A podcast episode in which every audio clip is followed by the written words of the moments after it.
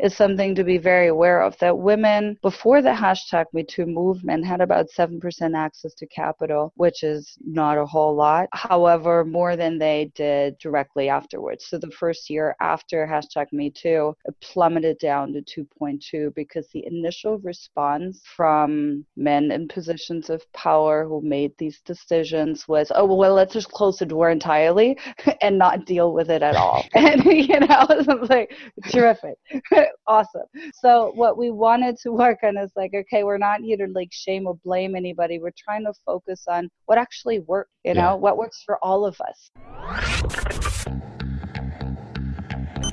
We stand today. The Business Method. The Business with Method. The Shadow. The Business Method. The Business Method Podcast. The Business Method Podcast featuring Chris Reynolds. Entrepreneurs' systems, methods, tools, and tactics for location independence. Ladies and gentlemen, boys and girls, I'm your host, Chris Reynolds, and welcome to the Business Method Podcast, a podcast featuring successful entrepreneurs and high profile people dissecting their business models. We dissect the different methods, tools, and tactics of high performance online entrepreneurs and high caliber people in a series format. On our first series, we interviewed 100 entrepreneurs in 100 days that have built businesses creating $100,000 or more annually. On our second series, we interviewed 100 entrepreneurs that have built location independent businesses that produce over a million dollars in annual revenue. And now we're interviewing 100 major influencers to get behind the minds and the science of using influence to grow business and influence income, results, economies, and cultures. There's a growing number of people building these caliber of businesses like this, and we're going to figure out what it takes to make this happen now. Let's jump in today's show. The Business Method. Hey, listeners, welcome to the Business Method Podcast. I'm your host, Chris Reynolds, and we have another amazing episode coming to your earbuds right now. Silvia Christmann is a good friend, fellow podcaster, and one of the most impressive location independent entrepreneurs that I know. Silvia started out traveling the world solo back in 1999 and has been location independent for nearly two decades. On top of that, she has worked in and with the tech scene with some major players and high level executives for many years. As she continued to live out her dreams of traveling and building business, she noticed many people wanted to learn more about her and follow her.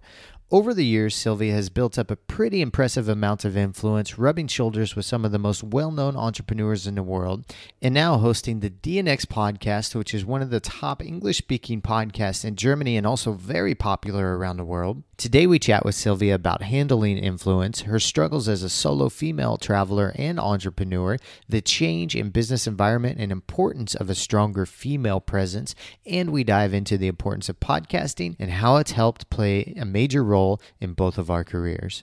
without further ado, Silvia Christmann. Entrepreneurs' systems, methods, tools, and tactics Hey, listeners, I want to welcome my good friend Silvia Christmann to the show, calling in from New York City. Silvia, how are you doing today? I'm doing really well. Thank you for having me. Now, when we were chatting before we started recording, you were doing the long lost art of sewing buttons on shirts. And I'm, I'm kind of curious. I'm kind of, please tell the listeners. I'd love to uh, let them know why, why, what you were getting out of sewing your buttons on your shirts. Well, I've been traveling a lot this past month, um, and I was on stage giving keynotes on workshops and working with clients on intensives, and I just feel like I got um, little burned out. And so today I just spent the whole day just uh, Netflixing documentaries and engaging in soothing activities. And buttons and sewing buttons is one of them. I just find it incredibly soothing to simply sew on these beautiful new buttons to one of my favorite jackets that I carry with me all around the world. And the buttons were sort of I don't know, they don't look as they don't look stage ready anymore. So I wanted this beautiful jacket to look stage ready again with my new beautiful new buttons. Got it. And I, I mentioned to you, I thought New York City would be the best place in the world to get buttons, but you got them somewhere else. Do you want to share where you got them? yeah, I um I Amazon primed them like everything else in my life. Uh, I'm sure anybody that travels a lot does the same thing. My Amazon Prime account is my lifeline. I ordered them before I arrived. I arrived here late last night, and I ordered them two days prior when I was still in Lisbon to have them drop shipped here. So by the time I arrived, and I opened up the mailbox this morning and was really excited that my buttons had already arrived. well, that sounds like a really fun task. Yeah. This is kind of like I use tasks like this as little productivity hacks. So if I get tired of working on the computer or whatever project I'm working on, I'll go do the dishes or, you know, clean the house and I still feel productive like either doing the dishes and cleaning the house while um, kind of resting and taking a break from work. And so I think what happens is like some of that stress is released and that cortisol is let go from our bodies. And but I still feel like incredibly productive because you know doing the dishes is a part of the thing that I like to do on a regular basis to keep the kitchen clean anyway. So sounds like sewing buttons might be a good task to put in there in the middle of the day when you would need a break from a project. I should sew on more buttons. I should really get on that. I don't think I have clothing that have that many buttons, but maybe. No, I, I agree with you though. I, I it's one of the reasons I like working from home, which is why I like to rent and be and live in beautiful places and spaces where I can work and live at home because for me to break up my productivity with yoga, exercises, making food, cleaning up, arranging my closet or just doing these little tasks in between focused work mm-hmm. is really helpful for me to break up the day and stay highly engaged and interested. So, especially because I work so much around inspiration and I need ideas and I have to step away from what I'm doing frequently. And usually, when I engage in a um, what what's it called? Is it tactile task? Can't think of the English word know. right now. Yeah, a, a, task where you engage your hands.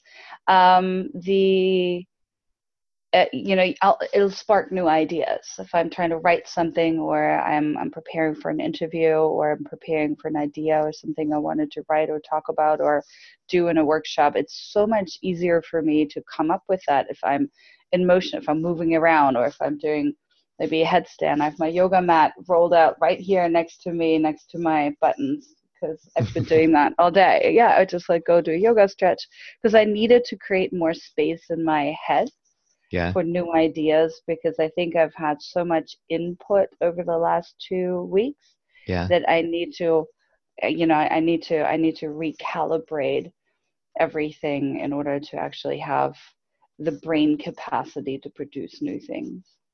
Yeah, that makes sense. And and a fun fact, I just thought of this when you were talking about it. Um, when we do activities with kind of like repetitive hand movements. So washing the dishes or sewing buttons or maybe giving somebody a massage or something like that. It actually releases oxytocin in our body, which makes us feel even better. That's the same chemical that's released when we we give people hugs or cuddle mm-hmm. and, yeah. or have a nice dinner with somebody. It's the bonding chemical, they say. And um, so that kind of makes sense. Sewing buttons, washing dishes, you know, makes us feel a little bit better then we can go back to our task or whatever we're working on or not. Yeah. And you're right about that because the, our hormonal levels really dictate how focused we can be. What I also do is I, I go, you know, if you go and go for a run or engage in a physical activity for 30 minutes, you'll have about a two hour window of boosted yes. of um, focus. Yeah.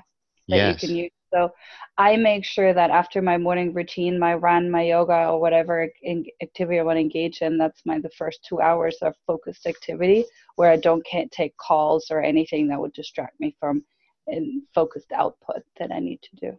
Yeah, I've noticed that quite often. Like at six, seven, eight p.m., like I'll get um, tired from working and I'll, I'll go do a, for a walk or some sort of physical activity. And then about like 30 to 45 minutes later, I get this boost and I have another about hour and a half or two hours of productive levels that I can put out before I go to bed. And that's very, very effective, I think. I mean, even on days like today where I could barely, I was so tired, all I wanted to do was be in bed and watch Netflix. Uh-huh. But I got up three times to go for a walk. So I have I got in like three good two bike rides, you know, one I went to the steam room, you know, had like a quick chat with some friends who was doing who were doing a hat making workshop, and uh, one hour long walk, you know, in between my Netflixing activities, and that's you know, yeah, you know, because you know if I need to. You know, when you really need to decompress, it has to be an active decompression. You know, just yeah. Just lying down alone isn't going to you know, decompress you. It has to be a mixture of movement. I always say move a muscle, change a thought, you know, figuring out a way to break a sweat to really clear your body, your mind, and also relax the muscles in the meantime. So I'm hoping that tomorrow when I wake up, I'll be refreshed and recharged. Well, I, I think you will, especially with all that button sewing. I mean, it has to be the buttons. They're really pretty. Maybe I'm just gonna wear my new jacket tomorrow. And I'm all excited about it. okay. Okay, Silvia, I want the listeners to get to know you more as the entrepreneur and amazing woman that you are. I know a bit about your background. I was fortunate enough to be on your podcast, and then um, I'm glad to have you on the show so our listeners can get to know you a bit better. But um, how did you? I know you've been traveling and you've been an entrepreneur for something like, well, traveling for 17 years. Is that right? Yeah. Yeah. it's like, been a long time. Yeah. I'm glad you didn't call me a digital nomad because we already talked about that. Yeah. back then I was sending home faxes.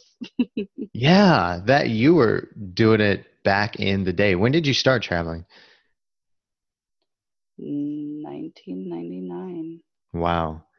And so that was right out of high school for you, probably? Abitur. Yeah. That was, I, mean, I grew up in Germany, so for anyone listening, I grew up in Germany. We don't have high schools. We have gymnasium, and um, with the gymnasium, you end with the Abitur. Okay. And um, that's more like a junior college degree. So, like the Gotcha. first two years of college are the equivalent of the last two years of Abitur. Even though the education system has changed a lot in Germany, too. I think they changed it and then they changed it back. But people would know what an abitur is. So after my abitur, I packed up and I did what many, many Europeans do, and I took my first year to travel and hitchhike around the world and discover the world and kind of figure out where I wanted to go from there. And um, that's pretty much what I did. I just never really came back. You're still on your your gap I'm year. still on it. it's been a long Yeah. gap year, that's for sure. been extended slightly. so so what what what do you think kept you going? I, you know, it, it, interesting question because today would have been my grandfather's 102nd birthday, and he was my hero. He was my best friend, and he took me around Europe traveling. So I spent so much time adventuring with my both of my grandparents, but I was very influenced by my grandfather and his worldview trying to find magic in the world and discovering countries and cultures and understanding them and their socioeconomic subcontexts and learning languages and about history and archaeology. And we're always on a treasure hunt. And to this day, I carry around a crystal that he and I found on one of our adventures. And so I would say that I've always been that way because that's the world I was I was the youngest of all of his grandchildren and I think that we just had a really special bond and traveling and adventuring and trying to find a world outside your own is is it's genetic it's in my genes and I unlike the other my cousins and siblings mm, I don't know. I just, I probably just had the audacity to live it out to all extent. And I never felt the need to come home and fit in because perhaps because I was the youngest, I was giving the freedom to be whoever I wanted to be. And so I just did. When did you after you started traveling, when did you start your quote unquote entrepreneurial career? Mm, well, I was a hustler by nature, and, and you know, at some point, you run out of money when you travel. so the people you meet on the road are people who are entrepreneurial, and most of them lead very unconventional lives, and they have unconventional businesses. Back then, they were often the shipping business, and so I ended up on the entrepreneurial path very quickly because for me, it was always about how am I going to make the most amount of money in the shortest amount of time so I can go back traveling. Mm-hmm. And um, that's how it all started. I eventually ended up in the in the states because my my father and my stepmom decided it was a really good idea for me to have an education, and uh, so that's how I accidentally immigrated into the U.S. And I did the I did my undergrad degree, and that was I think two four years. It's supposed to be. I did it in two and a half took the fast track line because that was really restrictive for mm-hmm. somebody like me to be in school for that long. So I just did that as quickly as possible. And from there, I ended up in the startup tech media environment because I I loved it. And with that, I had to travel a lot and um, I just wanted to have my freedom. So anything that was entrepreneurial and working with serial entrepreneurs that had interesting business models that gave them freedom was what shaped me from a very young age. Where would you when do when would you say that you created basically the business or personal brand that you're running today? I know I'm sure it was a steady evolve uh, evolution, but mm. um, when would you say it was like okay now this is this is the baby that I'm working on and this is what it's going to be? Um, uh, I mean, maybe last year. I was kidding. I think intentionally I worked on it last year. Uh-huh. Before uh-huh. that, I would say it was the 10 years of accidentally building a brand by being me. Yeah. people started paying attention to. Um, so if I if I if I really paid attention to what people are fascinated by the most is my lifestyle, my lifestyle choices, and the unconventional path that I forged for myself as an independent woman, as a businesswoman, as somebody who trains and coaches people into living authentic lives, figuring out their own sense of freedom, but also becoming inspirational leaders in their own right. Mm-hmm. It has, you know, I think that people started following me when I started blogging in 2008, I think it was 2008, 2009, because I decided that I actually the very first blog post I ever wrote was um, why I can't write. I, I, you know, I've always been yeah, no, I'm, I'm serious because I've had such a fear of writing. I've always found school very difficult because I wanted to be a straight A student. I wanted to succeed at everything that I do, and I'm very stubborn about it. But I was, I am very dyslexic, so writing was very difficult for me. And so, to come out of my own shell and shadow, I decided to start blogging, and I was going to tell the world my story with every typo, and that I was going to make, and I was simply going to embrace it. And somewhere with that, I still I got an email from somebody that was one of the original people on my original email list who's still following me, um, who sent me a note about having followed my career for the last 10 years and being absolutely fascinated by my work and wanting to set up a time to chat, which I thought was incredible, you yeah. know, because people have listened for quite some time now. Yeah. I, have noticed something really interesting um, that, well, and you kind of mentioned this, a lot of influencers however you want to define it, but we'll define it as um, people that have a sig- significant following and brand and influence from that. And so a lot of people are just doing their thing for many years, and then somebody kind of drops the idea in their head that they're an actual influencer and things shift mm-hmm. and and that same thing happened with me like uh, a few years ago somebody said oh yeah chris you're you're a good influencer and i was like what I don't know what that means, you know. And then I heard it a few other times. Um, I'm curious, how was that for you? When did you realize, like, oh, maybe maybe I am an influencer, and this is something here that I can use to make more, actually make a, a business and make more good in the world. Mm. So, 10 years ago, when I started doing that, I realized people wanted to follow me around the world and on my journeys around the world because I uh, had this absolutely unshakable need to stay on the road, be on the road, and this time tell my story because a lot of times when I, you know, quit a job, gave up a business to go travel, I was hiding it. Yeah. And by coming out of the shadows, I um, it felt really liberating to me, and with it, I took people on this liberation journey. And I think for many years, I still very often wanted to go back into the shadows or try to fit into the norm.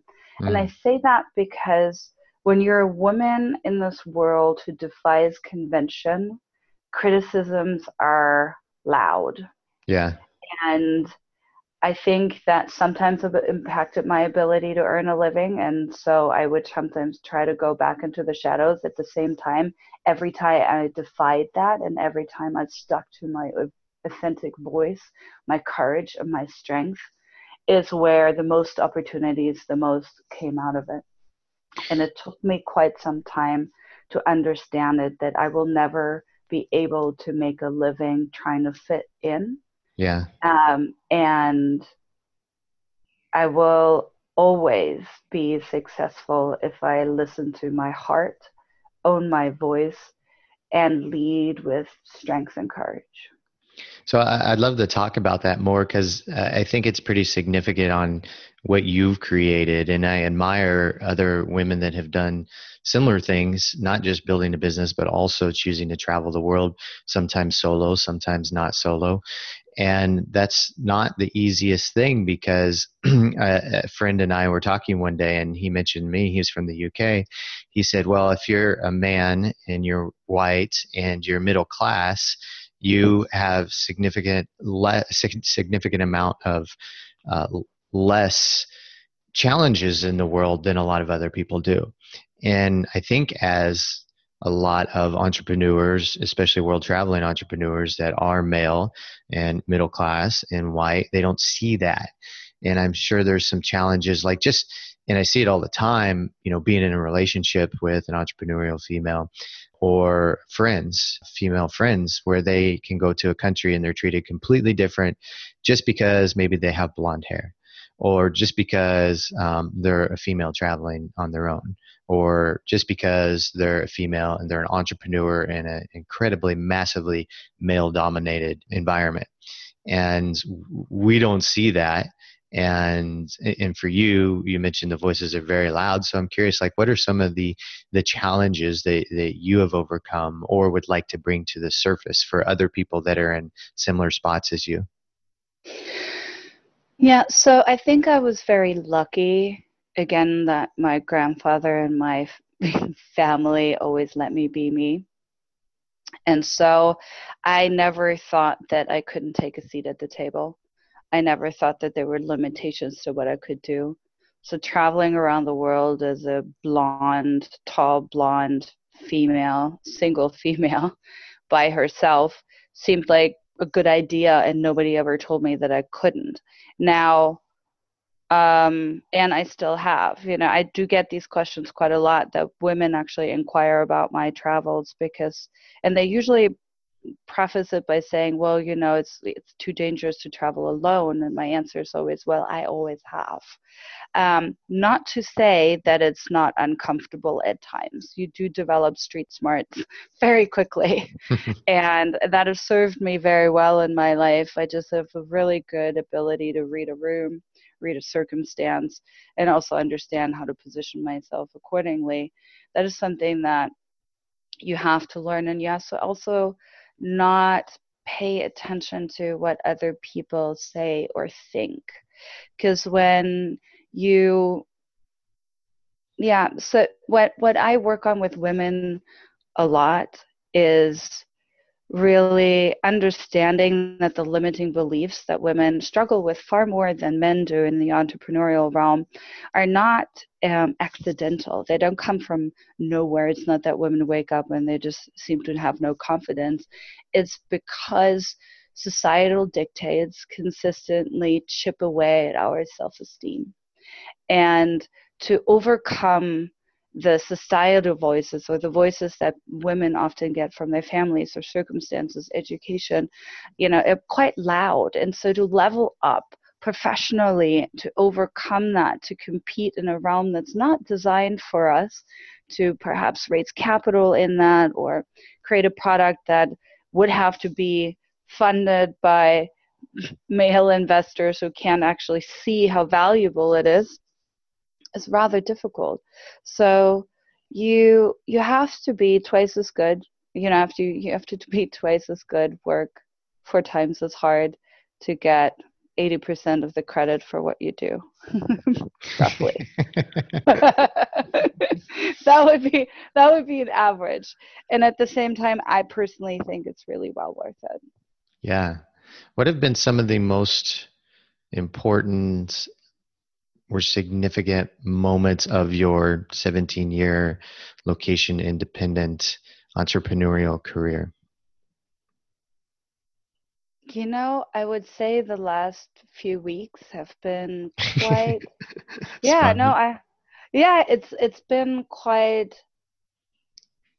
impactful for me because I was at if you had told me last year that I'd go back into tech, I would have called you crazy. Okay. Because mm-hmm. I was, I feel that the tech bros broke tech and I wanted nothing to do with it anymore. I was burned out, tired, ignored, um, undervalued, underpaid you know, watched men that were not qualified be paid more in positions that, you know, into senior management positions that uh, women would have been so much better qualified for, including myself. And so this past year, I just ventured back into it. And so, having gone to incredible, way too many conferences, I will admit that, and speaking and doing workshops, um, I've noticed a substantial shift I never thought was possible. And it's that, first of all, I'm being treated very differently. Could be my age, could be my circuit, could be the changing times that we live in.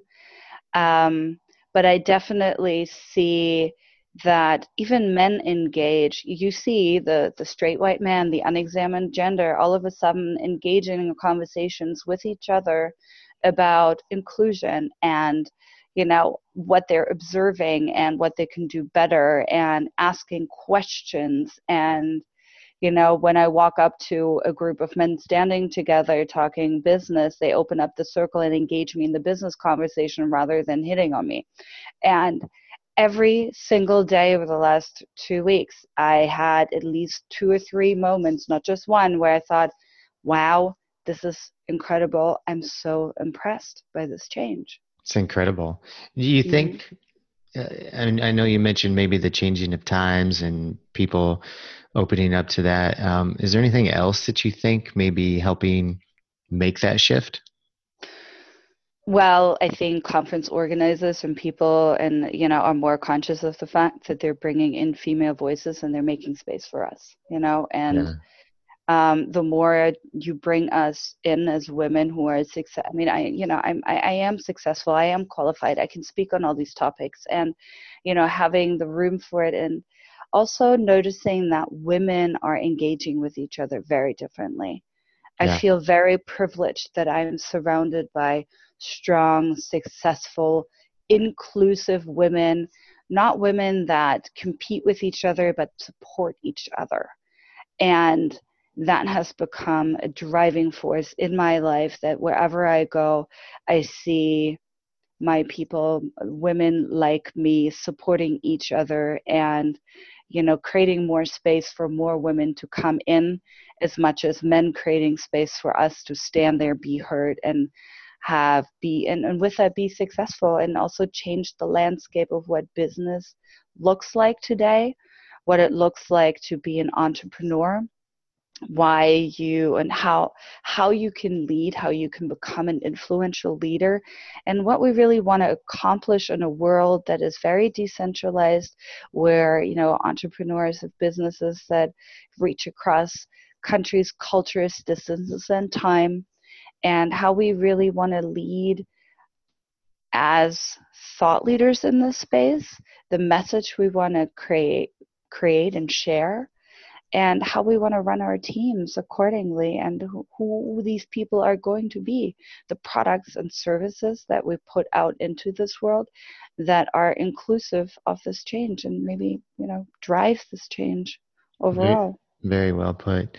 What are some ways, Silvia, that you apply the influence that you have to help do two things grow your business and to have a positive impact on the world? Well, I I educate men on what they can do because I think that the patriarchy and its dated top heavy systems enslave us all. So mm-hmm. I try to do my best to enable men to be inspirational thought leaders in their own right uh, that feels fulfilling to them. And I try my best to bring women along with me so that we can create a more colorful, fulfilling, and enriching world for all of us. Um, so this came up as you were saying that. I'm really curious about your thoughts on this. Um, I've seen this uh, as well as you more more inclusion of women in entrepreneurial location independent entrepreneurial world and the tech world the startup world which is awesome right but and it seems like the awareness is coming out more and more on a regular basis everywhere you go you know mm-hmm. um, i think positive things are happening but then you have instances like number one the biggest biggest man in the news stories today donald trump then also places like Brazil just elected mm-hmm. a president that's nearly, if not fully, fascist and very oppressive for a lot of women in their perspectives. So, what do you mm-hmm. think is happening to society when you're still seeing leaders of very powerful countries, of massive countries, huge countries, be elected on this level? and eh, what do you think what is the what's happening you know because on one level you see a lot of progress and then you see a brick wall hmm. Yeah i mean i think there's i can't speak that much to brazil i have um, not that much knowledge but i can speak to um, donald trump and my observations of that um, i think it's the cause and effect relationship that um, frustration makes people elect someone like this. And also, the progress that I've seen over the last year and a half, in particular, is a direct result of him being elected because mm. that's mm. what made he's like the perfect antichrist right it's like it just made it made people on an economic level jump into action because changing policy back, influencing him on on the political realm, is difficult. However, what we have influence over is economics, right? Right. We can choose what products and services we spend our money on, how we lead, who we work for, you know, what companies we raise capital for and and where where's the money you know follow this money supply line and and so what i've seen is a lot more women jumping into action demanding what they're worth um, creating their own companies stepping away from trying to feed into dated systems really amplifying their own worth and abilities and also how those leadership qualities actually yield higher returns but drive better results you know make for better company cultures you know speaking up. You know that's where we had the the google walkout last week or the week before. You know it's like it's it's a direct result of you know knowing that complacency is not an option right now. And yeah. so what we have is this sort of forward momentum what we also had is something to be very aware of that women before the hashtag MeToo movement had about 7% access to capital, which is not a whole lot. Um, however, more than they did directly afterwards. So the first year after hashtag MeToo, it plummeted down to 2.2 because the initial response from men in positions of power who made these decisions was oh well let's just close the door entirely and not deal with it at all. And you know it's like terrific. Awesome. So what we wanted to work on is like okay we're not here to like shame or blame anybody. We're trying to focus on what actually works you know yeah. what works for all of us. What's a leadership style and a way of being uh, in this world today that works for you as a man, that works for me as a woman, that works for all of us, that is enriching, inspiring, and that makes impactful and influential leaders. Because at the end of the day, people want to work for influential leaders, and leaders often underestimate this because they're just looking for people to delegate to, and there's a bit of an inherent disconnect. So, what we're looking for is really leadership styles where people dare to step up to lead with courage and based on their core values and you know drive companies and teams into a direction that drives change mm-hmm. and so i think now you know after our initial sort of setback we're seeing a lot more progress in that which is why i've felt you know which is why i'm particularly tired because i have also been called to action here and participation but i'm also extraordinarily excited about the future that lays ahead. I like that. And I know that you work a lot with leaders, um, high performance leaders, um, mm-hmm. top executives, and you help them to transform doing, during periods of, of rapid scale. Is this yeah. some of the structure that you work with them through that process? Yeah, 100%. Because if you wanted to rapidly scale, you have to understand what actually helps people engage and want to work for you, you know?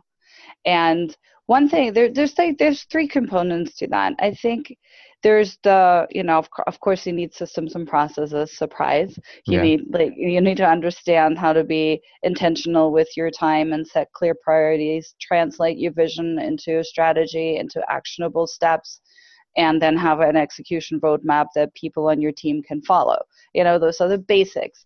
But then there's also the other component of that which is really understanding why is it that women actually and their leadership styles are more effective? Visionary leaders uh, that we're looking for, they embody qualities that are considered that are actually inherently female, right? They're more collaborative, they're more inclusive, they are um, have a high EQ, and female-run companies that have that they yield i think uh, there's a study from 2002 to 2014 where they were investigating um, fortune 1000 and fortune 500 companies they yield 226% higher returns because wow. of that right? Wow. so it's like it's it's my my goal is to really draw attention to the fact that i don't need you to care about the social moral issues but i want you to know that you're leaving a lot of money on the table if you don't you know?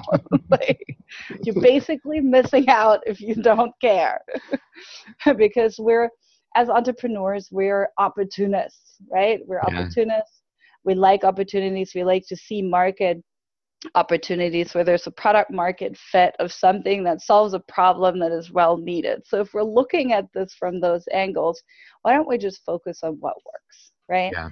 And that inc- also includes really understanding that productivity, um, by and large, is driven by diet, sleep, and exercise, right? Mm-hmm. It's just mm-hmm. sort of one of those good old debate that I have with um, a lot of investors because they feel they just need to drive the entrepreneurs into burnout and exhaustion. And it's just yeah. like, well, I don't know, you know, 92% of them are uh, burned out or depressed, and nobody talks about what how much it, diet, sleep, and exercise actually impacts the ability to make good decisions, hard decisions, smart decisions in very high stress environments.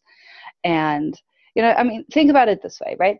Um, nobody wants to talk about the fact that they're depressed and how diet influences this, but yet, you know, 90% of your serotonin levels are produced in your gut. And it's, yeah. it's, it's, again, it's the same scenario. It's like, we don't have to talk about what you want to eat, but, you know, like, do you want to be depressed or do you want to be a high performance executive? You know, like, what, what, what's it going to be? yeah. You know, it's interesting because it's such an ego thing with us, us males. You know, we one person says, "Oh, I'll work 15 hours," the next guy says, "I want to work 16 hours."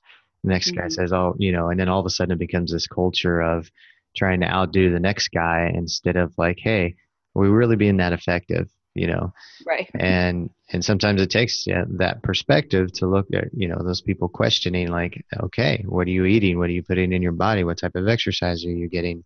You know, are you spending your time or all the time around men? Are you spending your time around women? You know, are you are you spending time with your family and that sort of thing? And that all leads to an awesome balanced life, but also like you mentioned, the release of awesome neurochemicals in our body, which mm-hmm. make us feel better and make us have a more fulfilled life, which is really cool.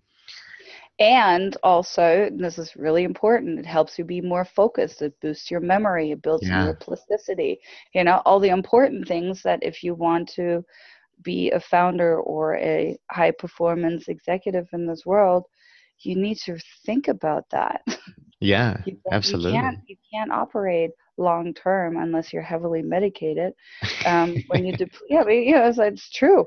Yeah. In fact, a lot of CEOs are heavily medicated because there's not an emphasis on how they're actually fueling their body, their memory, their focus, and their sleep patterns to in order to perform well.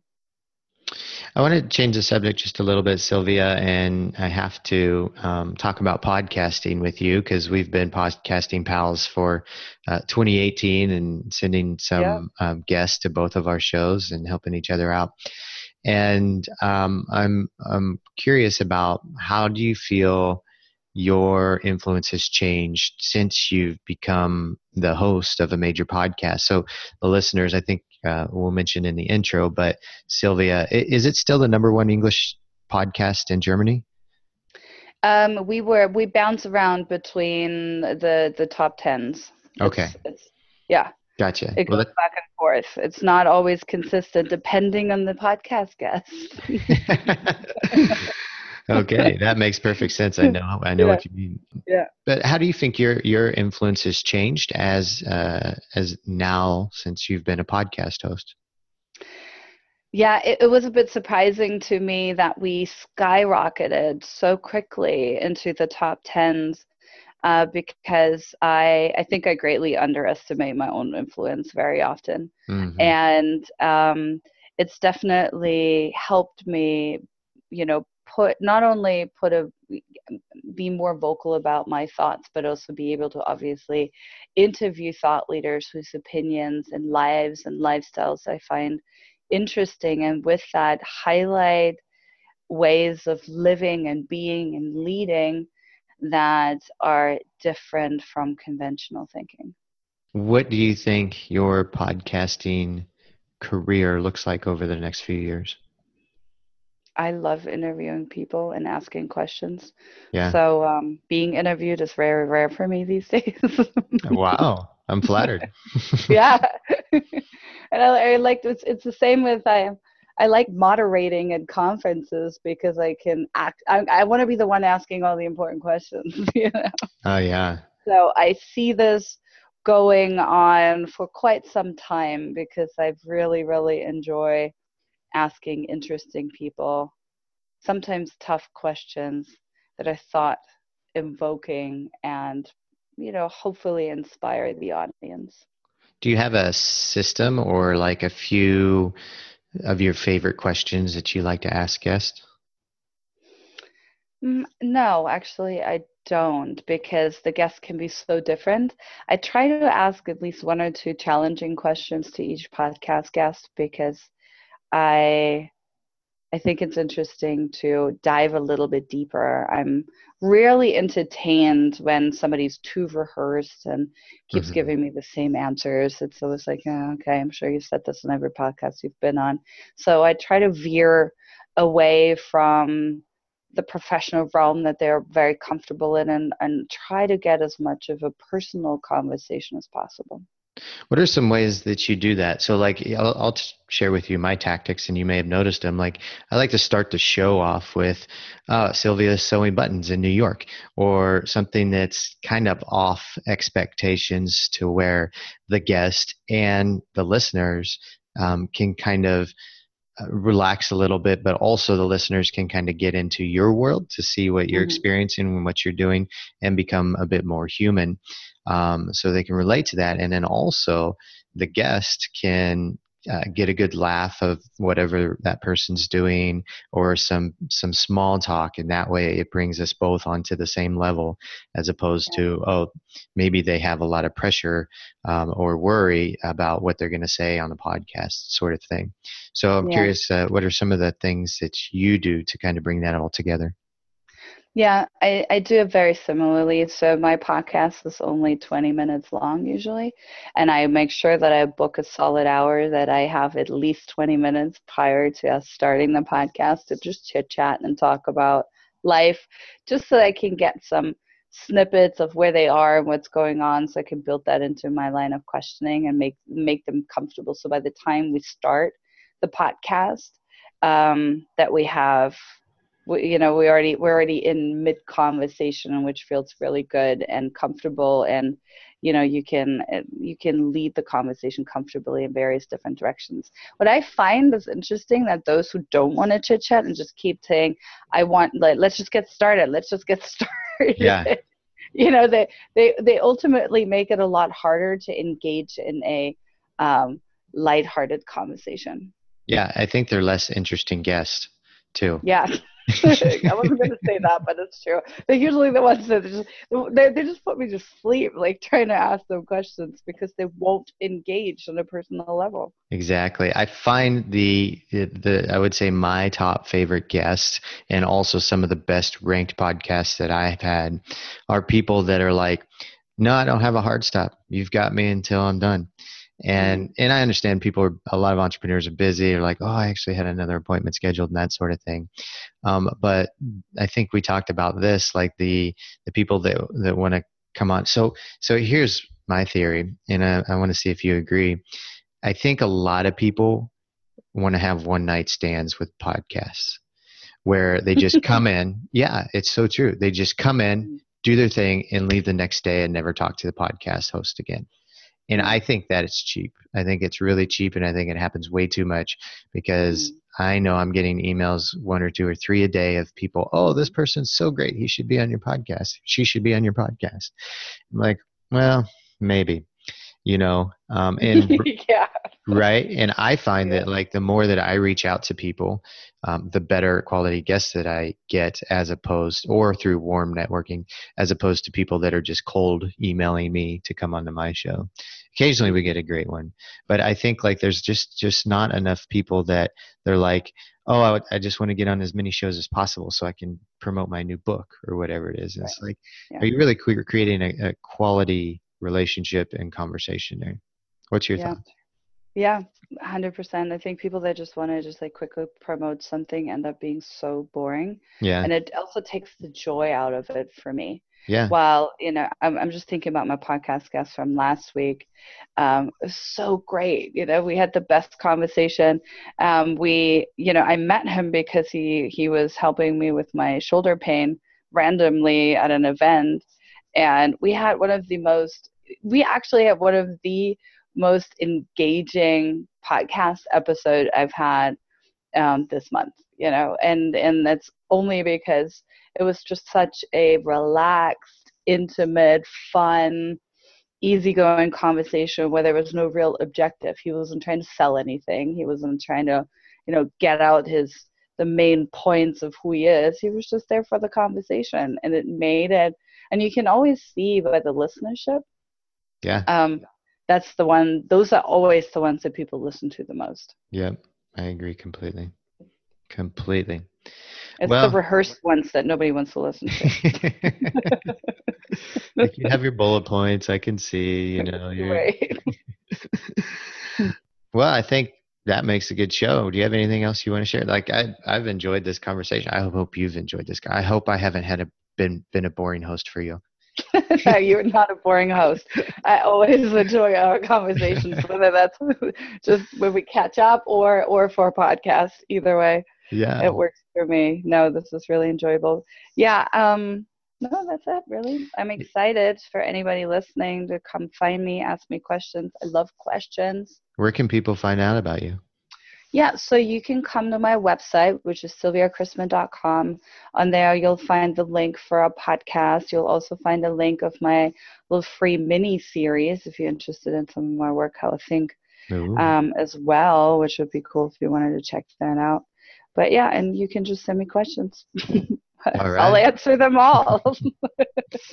Silvia, I want to give you a huge thank you from taking away time from your busy day of sewing buttons to come on our show. And thank you so much for sharing your tips and tricks and all, you, all your wisdom. Also, I appreciate and enjoy our conversations as well. So thank you so much. Thank you for having me. And listeners, we're going to wrap up there. Thank you guys for tuning in once again, and we'll see you all on the next episode. Goodbye, everybody. Hey, listeners, thanks for joining us once again. We wanted to remind you about our high performance productivity coaching and our five, six, seven, and eight figure private masterminds.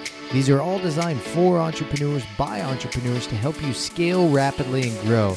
Check out all the details at thebusinessmethod.com. That's thebusinessmethod.com. And we'll see you all on the next episode.